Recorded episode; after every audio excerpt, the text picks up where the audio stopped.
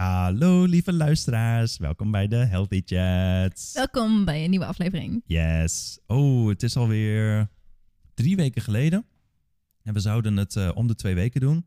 Ik heb een weekje Dus- vakantie gehad. Ja, dus dat is goed gekeurd. Het is om de twee weken. Ja, ja, ja, dat is waar. Vakantie wordt ook nooit meegeteld bij de overheid. Dan is het echt vijf werkdagen en drie weken later heb je het. Nee, dat is waar. Dat is waar.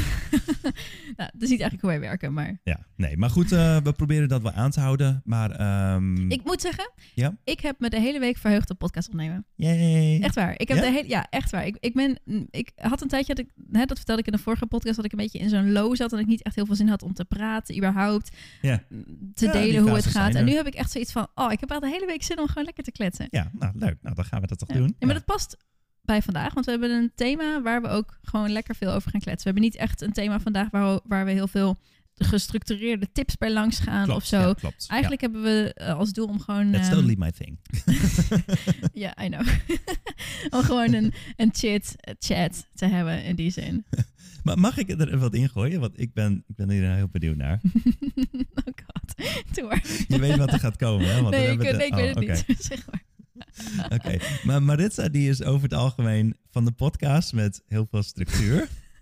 en ik vind het heerlijk om naar gewoon gesprekken te luisteren die niet per se structuur hebben. Maar ik kan het wel waarderen wanneer dat het heeft. Een voorbeeld vind ik bijvoorbeeld Joe Rogan. Geen idee of je die kent, maar dat is dus iemand die gewoon, die gaat echt totally random gesprekken. Ik vind het heerlijk, jij haat het, weet ik. Ja, ik vind Joe Rogan echt niet leuk. Maar, Ja, ik weet, maar Joe ik- Rogan ik- is een hele bekende podcast. Hij is de bekendste. Hij is de, Hij een van de, bekendste. Ja, Ja, precies. ik kan het niet luisteren. Hij heeft Nee. serieus interessante mensen en in, inhoudelijk en ik kom er niet doorheen. Ja, maar het maakt niet uit. Maar waar ik naar benieuwd ben, is wat de ratio is van de Healthy Chats en van zeg maar, de luisteraars van, van Maritza.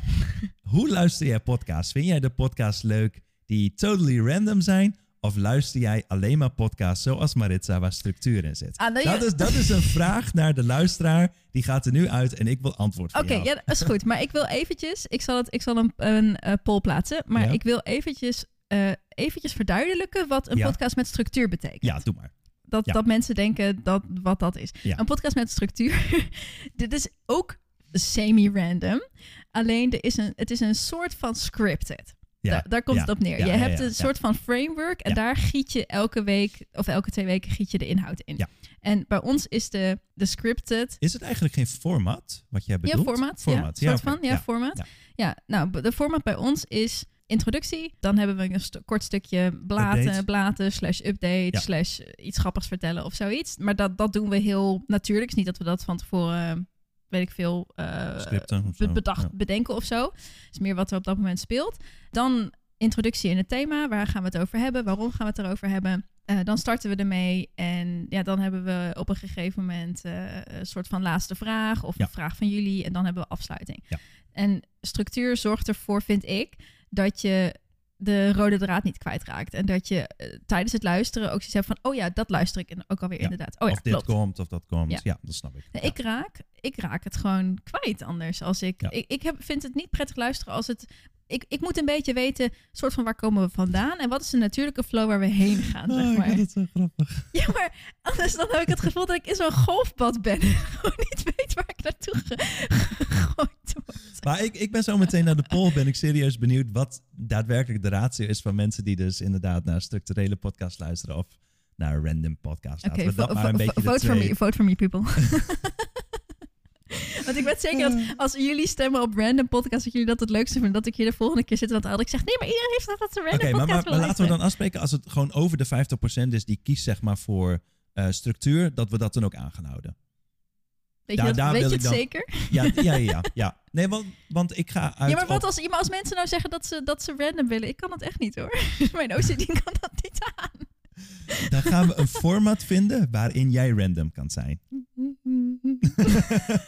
Dat gaat sowieso wel lukken. Dat komt wel goed. Er, moet een, eh, een format zijn wat, Heavy breathing. ja, waar, jij, eh, waar jij helemaal happy gaat zijn. Nou, het komt Maar goed, goed. kijk, als het aan mij lag... Oké, weet je, al, Ja. we, we, we gaan het evalueren. We gaan de Ja. resultaten evalueren Ja. en kijken wat we ermee gaan doen. Vind ik, eh, vind ik goed. Oké. Als het aan mij ligt, dan, dan doen we dus een soort van introductie. Zo van, hey, welkom terug. En vandaag gaan we het hebben over, weet je, en dan duiken we erin. Ja. Maar goed, ik snap ook wel dat af en toe eh, updates en zo ook heel leuk En ik moet zijn. erbij En- zeggen, we hebben sommige podcasts waarin we gewoon ook echt tips delen. En dan Ja. is het nodig, want anders vergeet je er gewoon één. Dus klopt. dan maak ik van tevoren een lijstje en dan wil ik dat, dat, dat, dat, dat allemaal genoemd hebben. Omdat ik niet wil dat we iets missen. klopt, ja. Dus voor sommigen moet het. Ja, eigenlijk heb je grofweg twee typen podcasts. Ik verhuur zelf een podcast en dat is vaak bij bedrijven. Die hebben alles bijna tot in detail hebben zij gescript. Ik moet zeggen, ik vind het ook heerlijk om naar te luisteren. Maar aan de andere kant heb je dus de gewone casual gesprekken waar ook waarde in zit, maar het is een andere type waarde. En ik denk dat wij daar wel meer op zitten met een klein beetje structuur van, Maar ik denk op zich dat wij best wel random gesprekken hebben waar we structuur in toepassen hoor. ja, dat denk ik ook. Ja, ja. En het is, het is ook wel een kunst Want ik vind, ik vind zelf namelijk beide. Ik, ik vind dus Joe Rogan ben ik niet zo heel erg fan van. Dat is te random. Maar ik hou dus ook totaal niet van vraag-antwoord spelletjes. Nee, van nee, van, dat- van nee, podcasts precies, die gewoon exact. interviews zijn Ja. van... Ja, en kun je misschien iets meer vertellen over... En dan komt het antwoord. Ja. en ik heb gehoord dat je... En dan komt het antwoord. ja. Hè, dat, dat is ook super boring. Als ik dat wil luisteren, stel ik het nieuws wel aan. Ja, maar... Ik luister dan over onderwerpen alleen die ik interessant vind. Ja, maar het is ook- niet dat ik... Nee, maar soms dan... En ik weet, mensen luisteren onze podcast omdat ze het gezellig vinden. Hè, dat is het idee. Het is eigenlijk, ik wil met onze podcast cre- creëren dat je, zoals je misschien ook op YouTube zou doen, je zet een, een video aan in jouw interessegebied, beauty, Mhm. interior, Mhm. sport, eh, voeding, what I eat in a day. Ja. En die loopt op de achtergrond en je vindt het gewoon prettig om gewoon iemand die over jouw interesse praat Ja. te horen kletsen, Klopt. zonder dat je er echt super goed naar hoeft te luisteren, omdat je anders iets mist. Maar zo luister jij ook podcast dus. Ja. Ja. Ik, ik luister Maar- maar podcast denk- voor de gezelligheid en dan ga ik ondertussen schoonmaken. En dan vind ik het, maar ik, dan wil ik niet podcast luisteren over politieke thema's. Want dat interesseert Nee, mij dan weer ik. veel minder dan bijvoorbeeld wetenschappelijke, wetenschappelijke dingen. Ja. Maar dat is denk ik dan het fundamentele verschil van hoe jij podcast luistert versus hoe ik het doe. Want als ik het doe, wil ik Ehm, informatie. informatie en vooral praktisch, zeg maar. Ja. Ja. ja. Dus dan luister ik denk ik ook wel redelijk actief ernaar. Ja, Om nee, dat zoveel eh, mogelijk... Oh, dat is grappig, want dat zijn... Ik ben benieuwd zo meteen wat de ratio Ja, is. Misschien dat dit... eh, ja. Voor nu gaan we Ja. starten. Ja. Wil jij hem introen? Nee, doe jij maar, want jij hebt eh, de aanleiding... ehm, Oké, nou vandaag eh, gaan ja. we het hebben over, over opgroeien, over volwassen worden.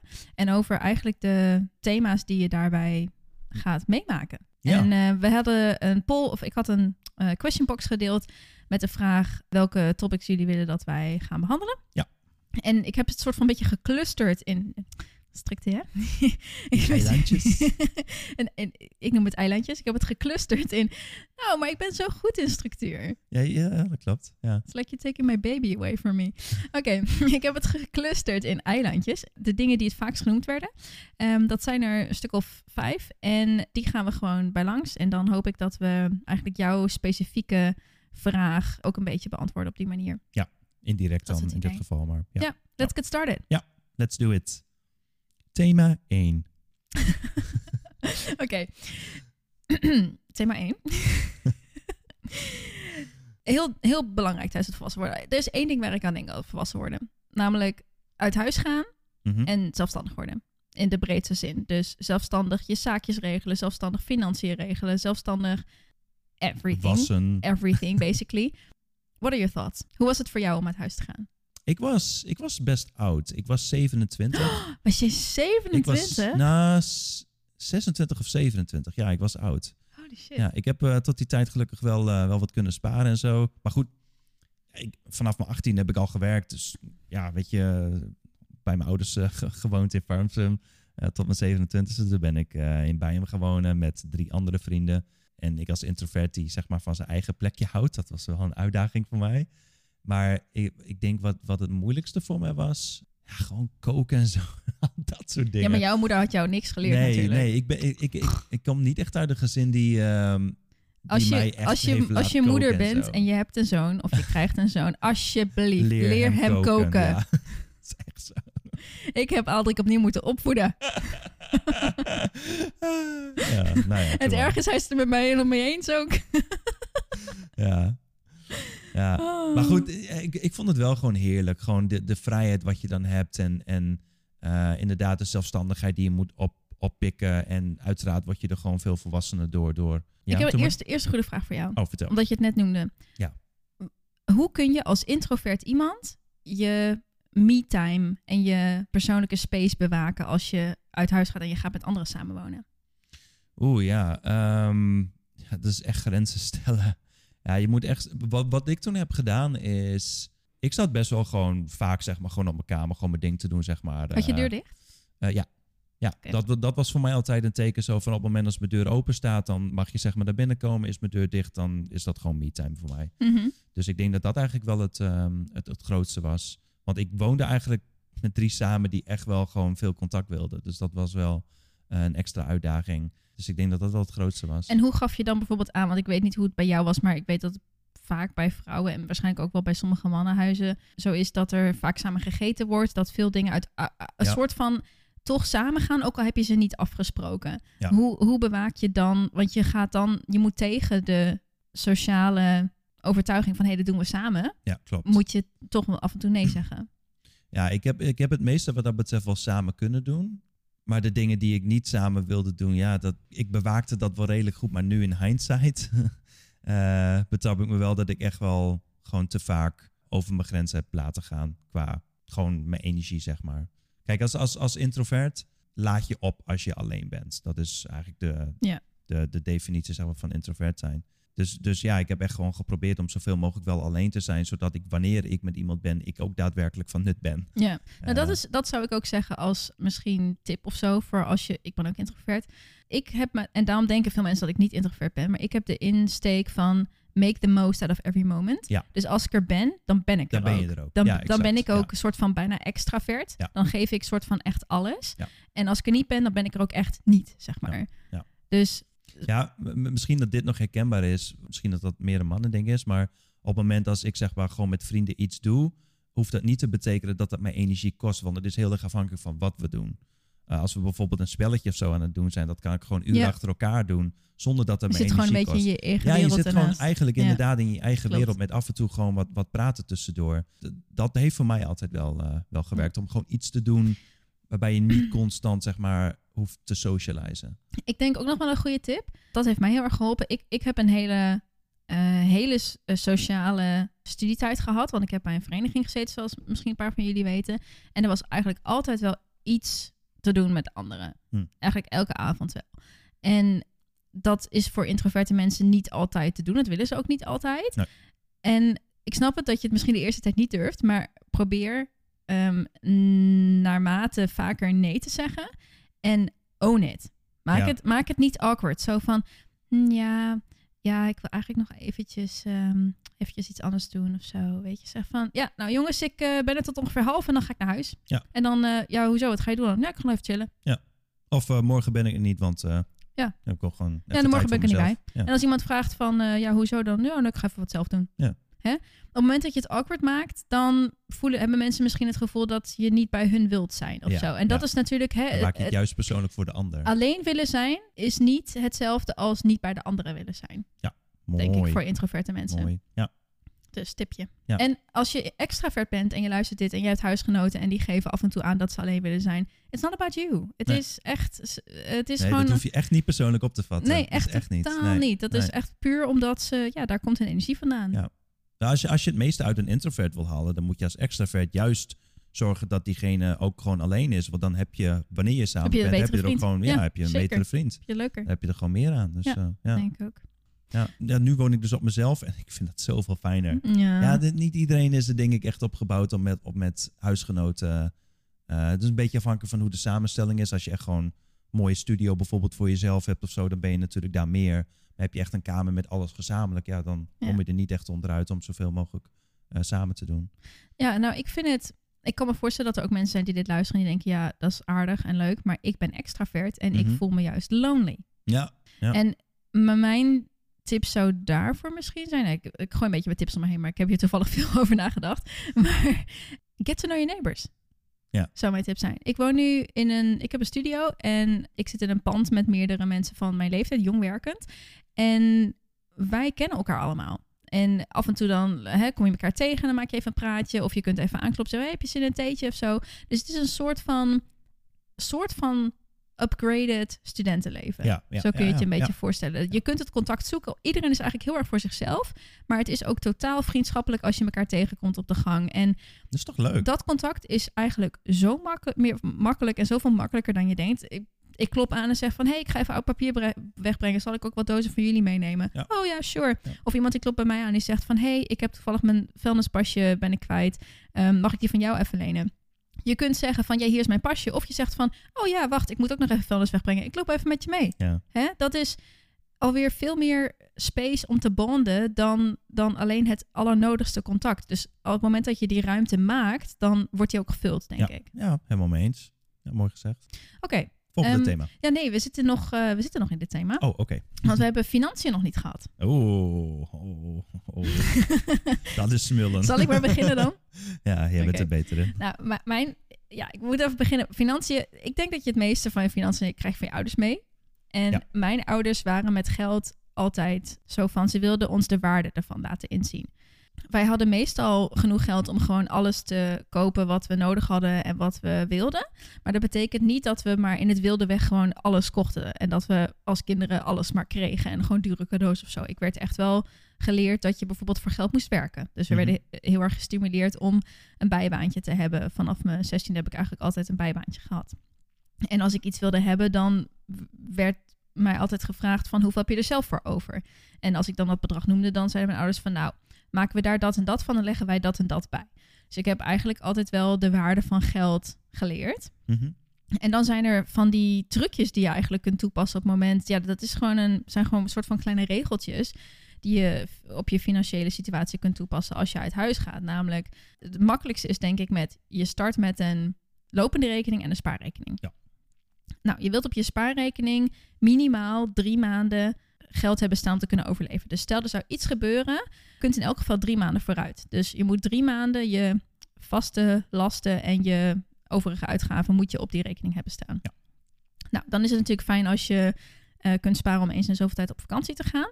Dus laten we zeggen dat je misschien nog een tweede spaarrekening hebt of een spaarpotje of iets. En daar heb je nog een paar honderd euro op staan dat je misschien nog maar 200 euro bij hoeft te leggen. En dan kun je gewoon nog een weekje per jaar op vakantie gaan. Dat Ja. zou natuurlijk wel leuk zijn. Ja. Verder, mijn ouders hebben mij nog geleerd om altijd minimaal 20 à 30 euro contant bij me te hebben. Het hoeft tegenwoordig niet meer, want je kunt ook met je telefoon pinnen. Ik kan met mijn horloge pinnen. Maar in die tijd was het handig om wat contant geld bij te hebben. En eerlijk gezegd, ik heb altijd wat contante munten bij me Mhm. voor de zwervers. Oh, wat lief. Ja, Oh. ja ik, ik voel me gewoon niet goed als ik niet iemand eh, iets gegeven heb op een dag als ik in de stad ben geweest. Oh, dat is lief. Ja, dus ik heb altijd ook wel wat contant geld bij me. Ik heb ook altijd een beetje een under limit, laten we het zo zeggen. Ik heb niet een upper limit, dus mijn rekening kan, mijn spaarrekeningen kunnen hoger, hoger, hoger worden. Mhm. Maar ik heb een under limit. Dus stel ik heb, ik noem even een bedrag, stel ik heb 10.000 euro gespaard Mhm. en ik zou een meubelstuk kopen voor 500, 400 euro, dan mag ik van mezelf pas weer iets nieuws kopen van die spaarrekening als ik weer die 10.000 heb. Oh ja.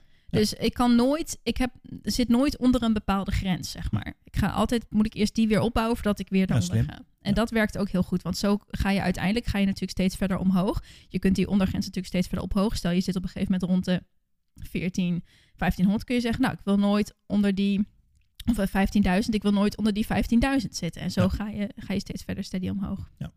En als je kunt, zou ik een spaardoel instellen. Dus Met bijvoorbeeld automatisch eh, sparen. eh, ja. Moet zeggen, dat heeft bij mij nooit gewerkt. Omdat ik altijd heel erg wisselend inkomen had. Omdat ik bijbaantjes had die best wel op uurbasis gingen, zeg maar. Ja, daar is het wel van afhankelijk inderdaad. Dus wat ik deed, was dat ik berekende wat mijn... Dat is heel goed om een keertje één keer te berekenen. Wat zijn je vaste lasten en wat zijn je variabele lasten? Dus wat Mhm. betaal je sowieso vast per maand? Huur, energiekosten, OV, als je dat hebt, dat soort dingen, telefoon. En wat zijn de kosten waarin je kunt variëren? Dus eten, kleding kopen, uitjes. Een beetje meer de luxe dingen. Precies, en dat, dat bereken je dan van, nou, hoeveel zou ik ongeveer per maand kwijt zijn? Dan heb je een bepaald bedrag over. Nou, je kunt bijvoorbeeld dat bedrag sparen. En ik spaarde ook altijd alle extra's. Dus als ik geld kreeg van mijn oma, spaarrekening. Ja. Als ik een meevalletje had bij de Belastingdienst, spaarrekening. Ja. Als ik ver- verjaardagsgeld kreeg, spaarrekening. Al die dingen zette ik op mijn spaarrekening. Als ik mijn vakantiegeld van werk kreeg, spaarrekening. Ja. En zo uiteindelijk wordt die ook wel wat voller natuurlijk. Dus je hoort, ja, ik heb, eh, I like numbers. dus ik ben altijd wel, misschien kan je vader je even Excel leren. Dat is eh, echt wel handig. Ah, dat is zeker wel makkelijk. dit, maar eh, goed, er zijn ook wel van die budget Excel sheets te vinden op internet. Ja, kan ook. Waar dat of ook, apps ehm. Of apps inderdaad. Ja. Oh ja, tuurlijk. Ja. Heb jij nog een money tip? ik, ik, ga niet op die manier eigenlijk met geld om. Het is een wonder dat Niet ik überhaupt nog iets op mijn, op mijn rekening heb staan. Maar toen maar. Ja, Nou, maar jij bent heel zuinig. Jij, moet, zeggen, jij bent Ja, dus, dat- misschien minder is met geld omgaan, maar je bent, wel, zeggen. je bent wel zuinig. Dat is ook precies wat ik Ja. wilde zeggen. Maar dat komt eigenlijk voort, want de eerste anderhalf jaar zeg maar dat ik dan in Bedum woonde met eh, nou ja, drie anderen, toen heb ik echt gewoon een paar keer ook rood gestaan en zo. Dat was, dat heb ik echt nog nooit eerder meegemaakt, dus ik was echt in stress toen. En hoe ik daar op beduur mee om ben gegaan, ik heb die frustratie eigenlijk gewoon zodanig op laten bouwen dat ik gewoon zoiets heb van ik moet die weg. dus toen ben ik helemaal op mezelf gegaan en toen had ik ook gewoon meer het gevoel dat ik het echt onder controle had. En toen ben ik weg gaan sparen en zo. Dus uiteindelijk is dat wel goed gekomen. En ik denk sinds ik in de huidige woning woon, zie ik heel erg de waarde in om alles minimalistisch te houden qua kosten. Ik wilde bijvoorbeeld ook een, best wel gewoon een, een dure auto hebben, gewoon een mooie auto. En toen dacht ik van ja, weet je, is dat nou echt nodig? Is dat nou Wat echt voor auto had je gewild? ja, ik wilde eigenlijk toen die tijd een eh, Volvo S60, echt zo'n familiebak. is niet heel fancy of zo, maar dat vond ik gewoon een mooie auto. Hm. Maar goed, en toen dacht ik op beduur na van ja, waarom wil ik die auto eigenlijk? En toen kwam het al snel neer op de vraag van ja, weet je, dan lijkt het alsof ik succesvol ben. Al dat soort eh, dingen. En toen dacht ik van ja, weet je, is dat het wel waard? En toen ben ik meer praktisch gaan denken. En toen kwam ik uiteindelijk op de auto wat ik nu heb, die ook nog gewoon veel goedkoper is. En, en dat zijn keuzes dat ik echt gewoon, dat is meer denk ik uit wijsheid gekomen. dus zeg maar, misschien vraag je af of je iets echt wilt hebben of Ja. waarom je het wilt hebben. Ja, ja, en daar uiteindelijk, en dan de uitkomst daarvan is dus dat je eigenlijk op het duur heel minimalistisch eh, gaat leven. Ja, Kunt ik heb, ook, ik heb ja. in mijn studentijd ook heel minimalistisch geleefd. Ja, Ja. Het is heel, ehm, het geeft veel voldoening. moet dat vind ik ook. Ja, dat Ja. vind ik ook. Het, het is ook heel rustig. Want exact. Ik denk dat alles wat je om je heen verzamelt, wat je niet direct vreugde geeft, dat zuigt energie. Ja, ja, exact. Ja, ja. En, en grotere kans dat je daar schuldig over voelt, over dingen wat je dan misschien ja, toch niet je nodig telkens hebt. aan herinnerd wordt, toch weer een exact, beetje. ja, exact. Ja. Ik heb nog een goede tip die, die daar een beetje op inhaakt. Als je geld wilt lenen, ik weet dat bijvoorbeeld, hè, als je student bent, dan kun je lenen. En ik weet dat heel veel mensen, tenminste in mijn studentengeneratie, die zetten hun lening volledig open en die verprasten echt superveel geld aan alcohol en sommigen misschien aan drugs. en Serieus wat ik net opschrijf. Nou, Oké, nou weet je, dat soort dingen. En op zich, kijk, geld lenen in je studententijd is heel goedkoop geleend, tussen Ja. aanhalingstekens. Maar desondanks, als je het uitgeeft aan dat soort dingen, ga je er denk ik wel spijt van krijgen. Want Ja. je moet alsnog wel terugbetalen. Dus Klopt, ja. ik zou, ik heb het op die manier gedaan en ik zou het ook weer zo doen. Mhm. Als ik zou lenen, zorg dat je het uitgeeft aan iets waar je echt heel veel passie voor hebt, zeg maar. Ik heb Ja. het uitgegeven vaak aan sportdingen. Mhm. En dat heeft mij echt heel veel vreugde opgeleverd. Ik heb totaal geen spijt van dat ik daardoor een kleine schuld heb opgebouwd die ik nog moet afbetalen. En ik had een, clubgenootje en die reisde super graag. Die, die heeft al het geld uitgegeven aan Dat is reizen. ook En waardevol. Ja. ik denk dat dat ook heel waardevol is. Maar ga niet je lening volledig openzetten en kleren kopen of een auto rijden in je studententijd. Ik bedoel, nobody needs that. Nee, klopt. En dat soort dingetjes. Ja, dat is echt waar. Ik had het heel toevallig nog eh, laatst met een vriend ook eh, daarover. En die zei ook exact hetzelfde van, van hè, hij, hij had volgens mij het maximale toen geleend. Maar achteraf had dat gewoon niet gehoeven. En dat Maar hij... zo, kun, zo kun je 40.000 euro schuld opbouwen. Ja, ja, ja. En wat hij dus onderschat had, is hoe relatief minder je daarna verdient. Ook al heb je een goede opleiding, of dat nou HBO of universiteit is, Ja. je houdt altijd minder over dan, dan dat je denkt. Want je, je gaat natuurlijk een andere woning eh, huren of kopen. Je levensstandaard gaat Je- omhoog. Je levensstandaard gaat ongelooflijk omhoog. Dus wat je uiteindelijk overhoudt is veel minder. Ja, dan moet je op beduur een paar honderd euro in de maand moet je dan opzij zetten voor de lening. Dat verschil zie je dan pas. Maar daar denk je niet over na op het moment Ja. dat je die lening neemt. Nee, je hoort altijd van, ah joh, je moet gewoon lenen en dat Ja, ja, heb je later betaal je dat zo terug. Ja. Ja en nee, denk ik. Ja. Ja, je- het, het ja. is inderdaad afhankelijk van waarom je die lening nodig hebt en Ja. wat je dan met die inderdaad die lening wil Bedenk je goed waarom je het wilt. En Ja. als je denkt van nou, dit, dit, dit, dit, wil ik gewoon zo ontzettend graag, doe het. Maar als het om echt van die dingen gaat van nou, dat wil ik nu. En ik denk dat ik er over een half jaar niet meer aan denk. Don't do it. doen. Nee. Eh, Ik ben opgegroeid eh, vanuit eh, mijn opvoeding van dat je gewoon nooit spullen moet kopen die je eigenlijk gewoon niet kan betalen. Ja, klopt. en dat ook. klinkt zo logisch, maar kijk maar naar Amerika. Ik bedoel, dat land dat leeft gewoon letterlijk op, op leningen, op, Op creditcards. Ja.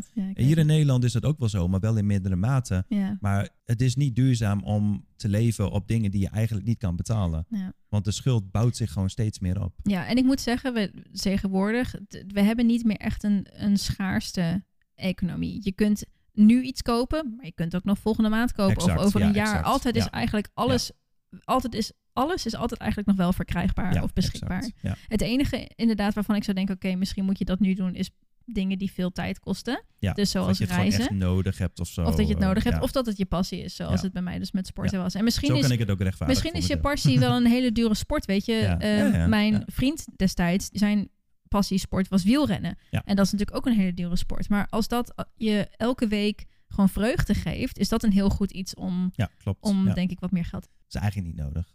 Ja, nou dan gaan we naar eh, het volgende stukje. Stel je bent eh, afgestudeerd. Hoe vind je werk? Hoe kom je erachter wat je wilt doen? En wat moet je doen als je merkt dat het werk wat je doet misschien niet hetgeen is wat je voor de rest van je leven wil doen? Ja, like that. Ja, dat is een beetje jouw expertise, Mr. Selfmade. nou ja, eh, jij mag wel beginnen. eh, dan misschien inhaken op het, wat, het. Kijk, het verschil tussen jou en mij, en dat vind ik wel leuk hier, is dat ik, ik heb dus geen studie gedaan. Ik ben vanaf mijn achttiende begonnen. Maar jij hebt dus wel de studie gedaan. Dus jouw uitgangspunt is misschien daardoor iets Anders. Iets anders. Ja. Nou, ik, ik weet dat er heel vaak beredeneerd wordt vanuit wat wil je laten gaan doen. Mhm. En vervolgens moet je de stappen doorlopen om daar te komen. Ja. Ik heb dat nooit gedaan. Ik heb altijd gekeken naar wat zou de eerstvolgende stap zijn en wat wil ik wat mijn eerstvolgende stap is. En dan wordt je heel vaak verteld van ja, maar dan weet je toch helemaal niet waar je naartoe gaat en waar je uitkomt. Dat maakt niet zo heel veel uit. Want als je gestudeerd hebt, dan zul je dit waarschijnlijk beamen. Het gaat om de richting waarin Ja. je gestudeerd hebt. Ja. Oké, als je arts wil worden, dan kun je niet arts worden. eh, Je kunt niet chirurg worden als je tandarts bent. Nee. Dat kan niet. Maar voor veel studierichtingen geldt, stel je wilt iets doen in de richting van met sociale dingen, of je nou pedagogiek doet, of je nou psychologie doet, of je nou sociologie doet, of je nou sociaal-maatschappelijk medewerker wordt, het maakt allemaal niet zo heel veel uit. Klopt. Je leert een bepaalde manier van denken, je leert de branche basis. kennen, Ja, ja. je leert veel al dezelfde onderzoeken. Ik heb bijvoorbeeld een deel sociologie gedaan en een deel psychologie in mijn, ehm, mijn bachelor. Dus ik had heel veel overlappende informatie. Ja. En dan merk je van, oké, het maakt niet zo heel veel uit. Klopt. Ja. En uiteindelijk kun je alsnog daarna gaan specialiseren op het moment dat je Ja. steeds beter weet wat je wil. Wat je wilt. En dat kan ook door het werk wat je op het duur doet. Dat je, weet ik veel, een onderwerp tegenkomt waarvan je gewoon echt gepassioneerd voelt. En dat je dan merkt van, ik wil er nu zeg maar dieper op in. Dat zij dan misschien een deeltijdopleiding. Ja. Of dat je er zelf meer induikt. Ik Het, moet zeggen, eh, ik vond het een beetje kwalijk dat onze... Mijn universiteit heeft ons altijd een beetje... Ik weet hoe het bij anderen is, dus ik kan alleen vanuit eh, Groningen spreken, de Rijksuniversiteit. Heeft ons altijd een beetje het gevoel gegeven dat tegen de tijd dat we klaar waren, dat we een beetje moesten weten wat we zouden gaan doen.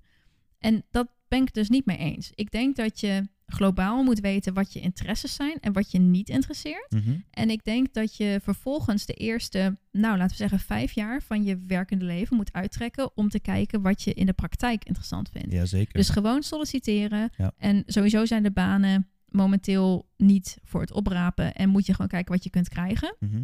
En is het puur om te kijken, hey, vind ik het eigenlijk leuk? Hm, nee. Dan solliciteer je twee later weer ergens Ja. anders. Ja. En zo ga je weer verder. En zo kom je uiteindelijk, denk ik, er meer en meer achter waar je, wat je leuk vindt en waar je op je plek bent. En hoe weet je of je op je plek bent? Ja, door te doen. Ik denk, mijn, mijn richtlijn is altijd, als je op zondagavond niet denkt, oh, ik moet morgen werken. Ja. Dan denk ik dat je best wel goed zit. Ja. Tuurlijk mag je denken van, oh, het weekend is voorbij, weet je. En dat, dat denk ik ook. Denk zo van, oh, weet je, in het weekend doe ik gewoon lekker, ben ik lekker rustig, doe ik mijn eigen ding. Ik hou van het weekend. Maar op zondagavond denk ik ook weer van, of voor mij zaterdagavond, ik werk op zondag. Dan denk ik ook weer van, oh, lekker morgen training geven, weet je. ja. Ik, ik heb beide. En ik denk dat je, op het moment dat je, if you're dreading Monday, that's not, a, good, that's not, a good sign. sign. Nee. nee, dat Nee, denk ik. Daar zijn we alle twee eh, zijn we het daarover eens. Ja. Klopt. Nou, als, als ik zeg maar eh, kijk hoe mijn leven vanaf mijn, denk mijn 18e tot en met nu is gegaan, is ik wist letterlijk, ah, ik wist echt niet wat ik wilde. En dat is eigenlijk gegaan tot mijn 31ste, 32ste, zoiets. Ik heb heel veel baantjes gehad Ja, in de echt tussentijd. heel veel Echt heel veel. Productie gedaan, schoonmaak gedaan. Ik heb in de winkel gewerkt, vakken vullen gedaan. Ik heb echt, ik heb alles gedaan. Ik heb een paar keer zelf nagedacht of ik een opleiding bijvoorbeeld wilde doen. Maar dan nog kwam dat uit het gevoel dat ik niet wist wat ik wilde. en dat knaagde echt altijd aan mij. Totdat ik op een duur, nou, wat is het, 31, 32 werd. Ik werd ontslagen bij de baan waarvan ik dacht dat dat mijn droombaan zou zijn. Dat was inter- intercedent. Eh, I love that story. ja, en dat duurde drie maanden. En toen was ik echt, ging, eh, nou ja, super unhappy ging daar weg. Dat was, ik dacht gewoon dat ik dat leuk vond, maar dat, uh, uiteindelijk dacht ik dat ik heb gedaan omdat ik dacht dat mijn omgeving dat wilde, zeg maar. Mm. En omdat dat goed Dat eh, thema komen we straks ook nog op. Wat wil mijn omgeving van Ja, mij? exact. Ja, Mhm. ja. Maar eh, uiteindelijk, eh, ja, ik heb toen best wel een poosje in de, in de uitkering gezeten. Maar ik heb die tijd genomen om echt uit te zoeken wat ik wilde. En ja, tot die tijd heb ik, heeft het echt aan me geknaagd van, ja, wat wil ik nou? Dus ik ben de, er zijn wel periodes geweest dat ik er bewust mee bezig ben geweest van, wat, wat zijn de dingen waar ik energie van krijg? Waar krijg ik geen energie van? Wat wil ik wel? Wat wil ik niet? Et cetera. Ja, en uiteindelijk, het heeft wat lang geduurd, maar uiteindelijk ben ik nu wel op een plek waar ik daar zeg maar echt content over ben. Ja. Ja, het Maar is, hoe geen, we- het hoe is geen weet jij- makkelijk proces. Hoe maar, weet jij dat jij het juiste werk doet? Ja, ik had op het duur... ehm, ja, als, als je het echt zeg maar wil doen, dan kun je een soort van drie cirkeltjes tekenen. En dat vond ik zo leuk om te doen. Ze moeten zeg maar overlappen met elkaar. En in het midden heb je een soort ja, een sweet spot met hetgeen wat je dan wil doen. En mijn geval is, is, ik vond psychologie bijvoorbeeld leuk. Ik was heel visueel en ik vond verhaal vond ik leuk. Nou goed, en als je dan in het midden, ja, dan komt dan eigenlijk veel maken, komt er dan Komt uit. eruit, ja. Dat was een beetje mijn proces, maar ik denk dat iedereen wel iets heeft om een soort van die sweet spot te bedenken. Ja. Eh, oh, en dat- als ik hier even op in mag haken, want toen ik, jij hebt dit met mij ook gedaan. ja, klopt. En toen ik dat deed, toen dacht ik, ja, maar dat bestaat helemaal niet. Dat is iets goeds. Dat betekent, Hey, exact, ja. dat, betekent dat ja. jij het nog kunt toevoegen aan de Wat was wereld. dat ook alweer bij jou? Ik had ook psychologie. Ja? Ik had voeding en sport. Ja? En ik had volgens mij social media. ja, maar dat is toch perfect? Ja, En dat is die- wat ik nu doe. Ja, Ja. Ik, nee, ik- creativiteit, dat had ik. Creativiteit slash ja, ja. ja. eh, iets in maar, die maar dat kun je dus kwijt Content- inderdaad content. in... eh, ja, ja, dat had ik. Ja, is leuk. Ja. Als je bijvoorbeeld creativiteit pakt, dan, dan heb je zoiets van... Ja, maar creativiteit, dat is dan schilderen of zo. Mhm, Maar dat precies. is niet zo. Dat is niet maar zo. creativiteit is ook een middel om toe te passen in het werkveld wat je, Zeker. waar je passie eh, bijvoorbeeld ligt. Dus om nog even samen te vatten, want ik kan me voorstellen dat als je dit niet voor ogen hebt, dat het lastig is om je dit voor te stellen. je tekent drie cirkeltjes en die overlappen elkaar allemaal. En daardoor krijg je een soort van driehoekje in het midden. Ja. En je wilt dus in elk cirkeltje één van jouw interesses schrijven. En vervolgens ga je in het, in het driehoekje in het midden ga je alle dingen bedenken die die drie dingen gemeen hebben. Ja. En waarschijnlijk zul je in het begin denken van ja, maar ik dacht dus echt van ja, maar psychologie, sport en voeding en nog creatief. Ja, Wat hoe moet gaat dat samen? Wat ja. kleur, kleurentherapie? ik heb geen idee. Wat, wat kun je daar in godsnaam mee? Ja. En het just start ja. en het komt vanzelf. En met, hè, het is niet, time is never wasted. Als je een baan hebt waarvan je denkt, nou, dit was het echt helemaal niet. Top, weet je, dan weet je wat je niet wilt. Ja. Dat- dus dan kun je dat, is ook misschien afhaken. wel minstens net zo belangrijk. dat Net zoals met jou, dat je- jij, als jij niet had geweten dat je niet zo. intercedent wilde zijn, dan Ja. had je misschien altijd wel gedacht van, ja, maar wat als ik intercedent was geweest? Ja. Ja, dat is echt zo. Dus ik ben wat dat betreft heel blij dat ik het wel heb gedaan. Want ja, daardoor weet ik dat ik dat niet wil. Ja. Ja, en daardoor ben, heb ik mezelf eigenlijk gepusht in een situatie waar ik, Ja. Waar ik eigenlijk niet in wilde zitten, maar wat wel heeft geholpen om mij te Nee, brengen. ik heb een grappig idee. Vertel. Ik denk namelijk dat niet alleen onze luisteraars, maar dat wij van elkaar ook helemaal niet weten wat voor baantjes wij eigenlijk gehad hebben voordat, oh, wij, voordat oh, wij hier uitgekomen. hele waslijst. Ja, nee, Kom maar op. want ik ben heel benieuwd naar die van jou. We gaan een battle doen. Om en om noemen we een van onze bijbanen die we hebben gehad. Of banen die we hebben gehad, totdat we er zijn. Ja. Oké, you start. Koerier, Kantwijk. Krantenwijk, Babysitten. mm, vakkenvuller, Bijles. schoonmaker, Eh, scho- schoenen verkocht. productiemedewerker, Schoonmaker. eh, verkoopmedewerker. Kledingwinkel. Ah ja, ik heb, al, ik heb allemaal nog van die kleine klusjes Ja, dat gedaan. gaat door. Ik echt, ook, ja, maar ik ook. Ik, weet niet eens hoe ik dat moet noemen. Maakt niet uit, beschrijf het. Ehm, ik wil eh, riolen opge... ja, Heb jij Eh. dat gedaan? ja eh, echt van alles gedaan. Is eh, geen Ah. idee meer hoe ik dat allemaal moet noemen. Ik heb vertaalwerk nog gedaan. Oh, dat is van leuk. eh, Duits naar Nederlands en, en omgekeerd. oh ja, ja. Ik heb nog, nog iets waar ik geld voor heb gekregen. Nou, ik heb natuurlijk gewoon in de sport al lang gewerkt. Ik heb als trainer gewerkt. Ik heb als marketeer gewerkt. Oh, ik heb nog thuiswerk gedaan. Wat is dat? Ja, weet ik veel. Dat, dat krijg je werk en dat kun je thuis soort van folders vouwen of zo. Weet je, dat soort dingen. Serieus? Wat voor banen? Heb jij, Ach, Heb toen was jij- ik 15 of zo. ben je wel eens courier of zo? Ja, courier had je gedaan, hè? Ja, ik, toen ik mijn rijbewijs had gekregen, toen was mijn allereerste baan uh, was een courier. Ja. Leuk. Dat vind ik echt wel leuk. Ja, daar heb ik ook iets van zes maanden volgehouden. En toen was ik ook, eh, moest ik ook weer. Wel grappige baantjes. Ik heb bijna, ja, dat is geen, geen goed iets voor op mijn cv, maar ik heb bijna geen baan gehad waar ik zeg maar zelf weg ben gegaan. Dus alles, dat ik zo'n beetje ben ontslagen. Oh, echt waar? Ik ben, Ja, maar, nou, ik, ik ben één keer ontslagen. Ja. En dat was ook echt, ik haatte dat. Sorry voor iedereen die dit doet. Wat is horeca kloten om te werken, zeg? Ja, Nou, dat vind ik dus echt... Ik kan me voorstellen. Ik maar, deed niks goed. Je, je poetst het bestek te hard. Je, je, je haren zijn te lang. Ik kreeg dat, ja, zal ik onzichtbaar worden of zo? Ja, Nou, ik ja, ben dus één keer ontslagen en dat was daar. Toen dacht ik ook echt, als je me niet ontslagen had, was ik zelf opgestapt. Bye. Ja, precies. Ja. Nee. En het is vies. Het is super vies. Ja. ja, het is wel onder de studenten denk ik wel het meest eh, makkelijke om te doen Oh, en om te krijgen. Ja. Vreselijk. Ik heb trouwens ook, moet er wel bij zeggen, ik heb niet in een leuke kroeg gewerkt, maar in zo'n suffe taartenwinkel. Ja, ik denk dat dat wel scheelt. Ik bedoel, als je nu bijvoorbeeld in een, eh, in een vegan restaurant of zo zou werken, ik denk dat dat wel ja, heel dat zou ik anders wel leuk zijn. vinden. Dat zou wel ja, zijn. sure. Ja. Dat denk ik wel. Oké, ik heb, ik heb nog even een goede vraag. Vertel. Van, niet van je werk wat je nu doet, Mhm. maar van al die bijbaantjes en beetje van die flutjobs, Mhm. wat vond je het leukste? Ik heb namelijk een surprising one die ik het leukste vond van mezelf. Ik vond echt helemaal niks leuk. Shall I start? Doe maar. Oké. Ik vond het schoonmaakwerk wat ik heb gedaan echt super leuk. Ja, ik, ik wilde serieus hetzelfde zeggen, maar dat heeft één, één reden. Is omdat ik toen tijdens het schoonmaken, want dat weet ik nog heel goed, heb ik toen een liedje bedacht. Die ik uiteindelijk heb uitgewerkt. En dat was vervolgens de start van mijn carrière als, of nee, niet echt een carrière, maar hobbycarrière van muziek maken. Heb je dat liedje nog? Ja, denk ik wel. Kunnen we een klein stukje hier in de podcast plakken en even luisteren? Ja, kan wel. Zeven jaar geleden keek ik in de toekomst. Ik was benieuwd wat ik ging worden. Tot mijn schrik was ik het stomst. Ik dacht we kunnen leven zonder vrienden om me heen. Illusie na illusie dacht ik, ik ben niet alleen. Tot de waarheid mij inhaalde. Ik was lag op de straat. Gestrekt, ik kon niets doen, want het was toch al te laat. Hoe heette je? Mac Sheldon? Nee, ik had niet echt een naam. Ja, Mick Pensy. McPency? Ja, dat, dat, die, die gaan we niet... eh, Nee, waarom? nee, dat wilde ik dus net zeggen. Dat gaan we dus... eh, Je kunt niet zoiets droppen en dan zeggen van bye.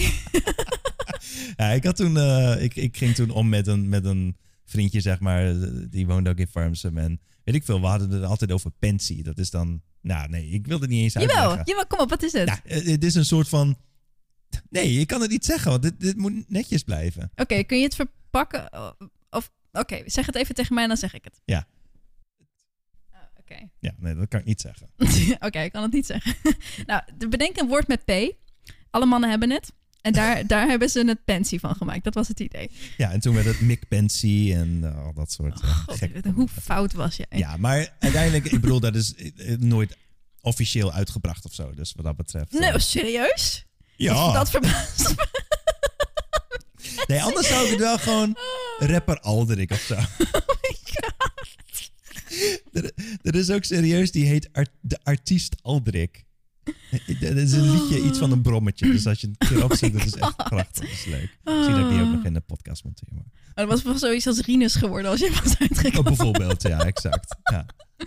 Maar Oh, ik mijn, mijn teksten waren oprecht wel... Als ik nu terugluister, dan denk ik echt wel... Jij oh, had, dat sophistic- wel... jij had sophisticated teksten. Ik ja, heb wel eens wat dat van jou echt wel gehoord. gewoon heel cool. Ja. Dat ik dacht van, hè, hoe ben ik daar in hemelsnaam opgekomen? Ja, we moeten zeggen dat de, de, frame met McPency mm, twijfelachtig. Mm, ja, Dit is- maar dat was gewoon als grap. En, eh, ja, maar inhoudelijk was het wel leuk. Ja, exact. Ja. Nou, oké, I like it. Ja, dus dat. Maar ik vond, ik vond schoonmaken ook heel leuk. En ik moet zeggen, het is, wordt altijd zo'n beetje gezien als eeuw, schoonmaken. Wij maakten dus gewoon in een bedrijfspand. Dat was super schoon. Het was Mhm. letterlijk alleen maar tafel schoonmaken. Ik deed Ja. het met een vriendin uit mijn studie. We hadden de meest hilarische tijd. Het was rustig. Voor introverte mensen echt top. het verdiende goed.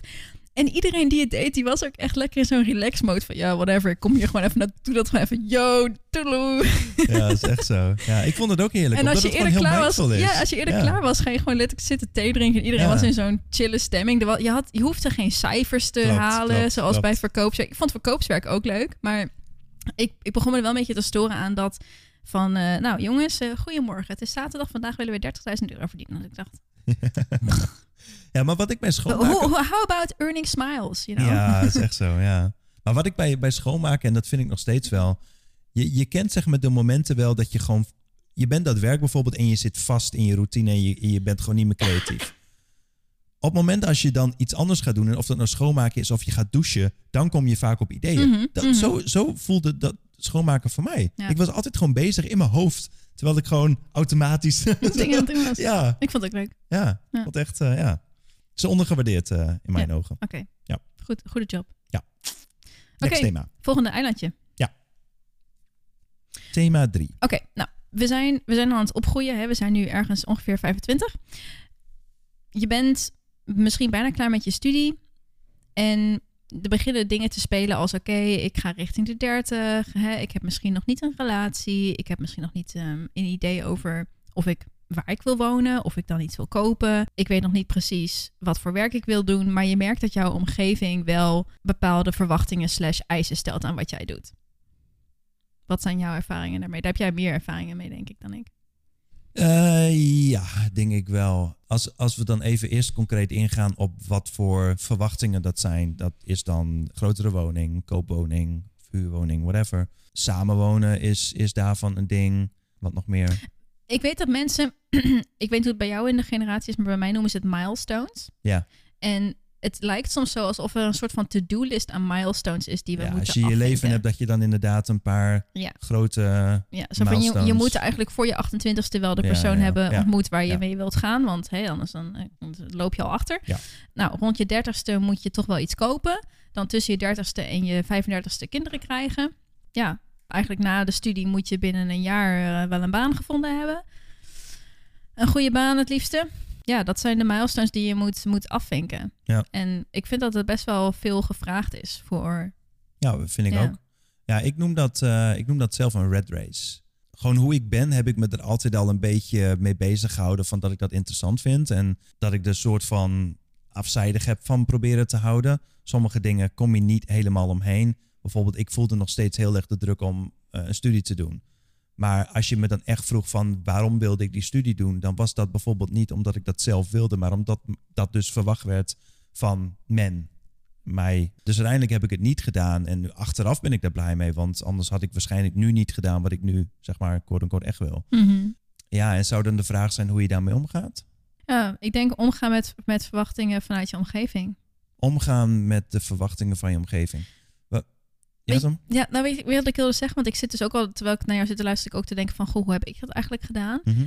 En ik denk dat er een stukje discomfort gewoon bij hoort. Dat je niet kunt, Ja. je kunt niet zeggen van, hier, dit moet je doen. En dan loopt het allemaal smooth en dan snappen ze het allemaal. En dan zeggen ze allemaal, oh, tuurlijk, ja, doe het gewoon, weet je. Want je zit in zo'n complexe situatie waarin je zelf nog aan het bedenken bent wat je eigenlijk wilt. En dan moet je het ook nog aan andere mensen duidelijk maken dat je eigenlijk iets heel anders wilt. En terwijl je het zelf nog helemaal niet weet. Dus hoe Ja. ga je dat...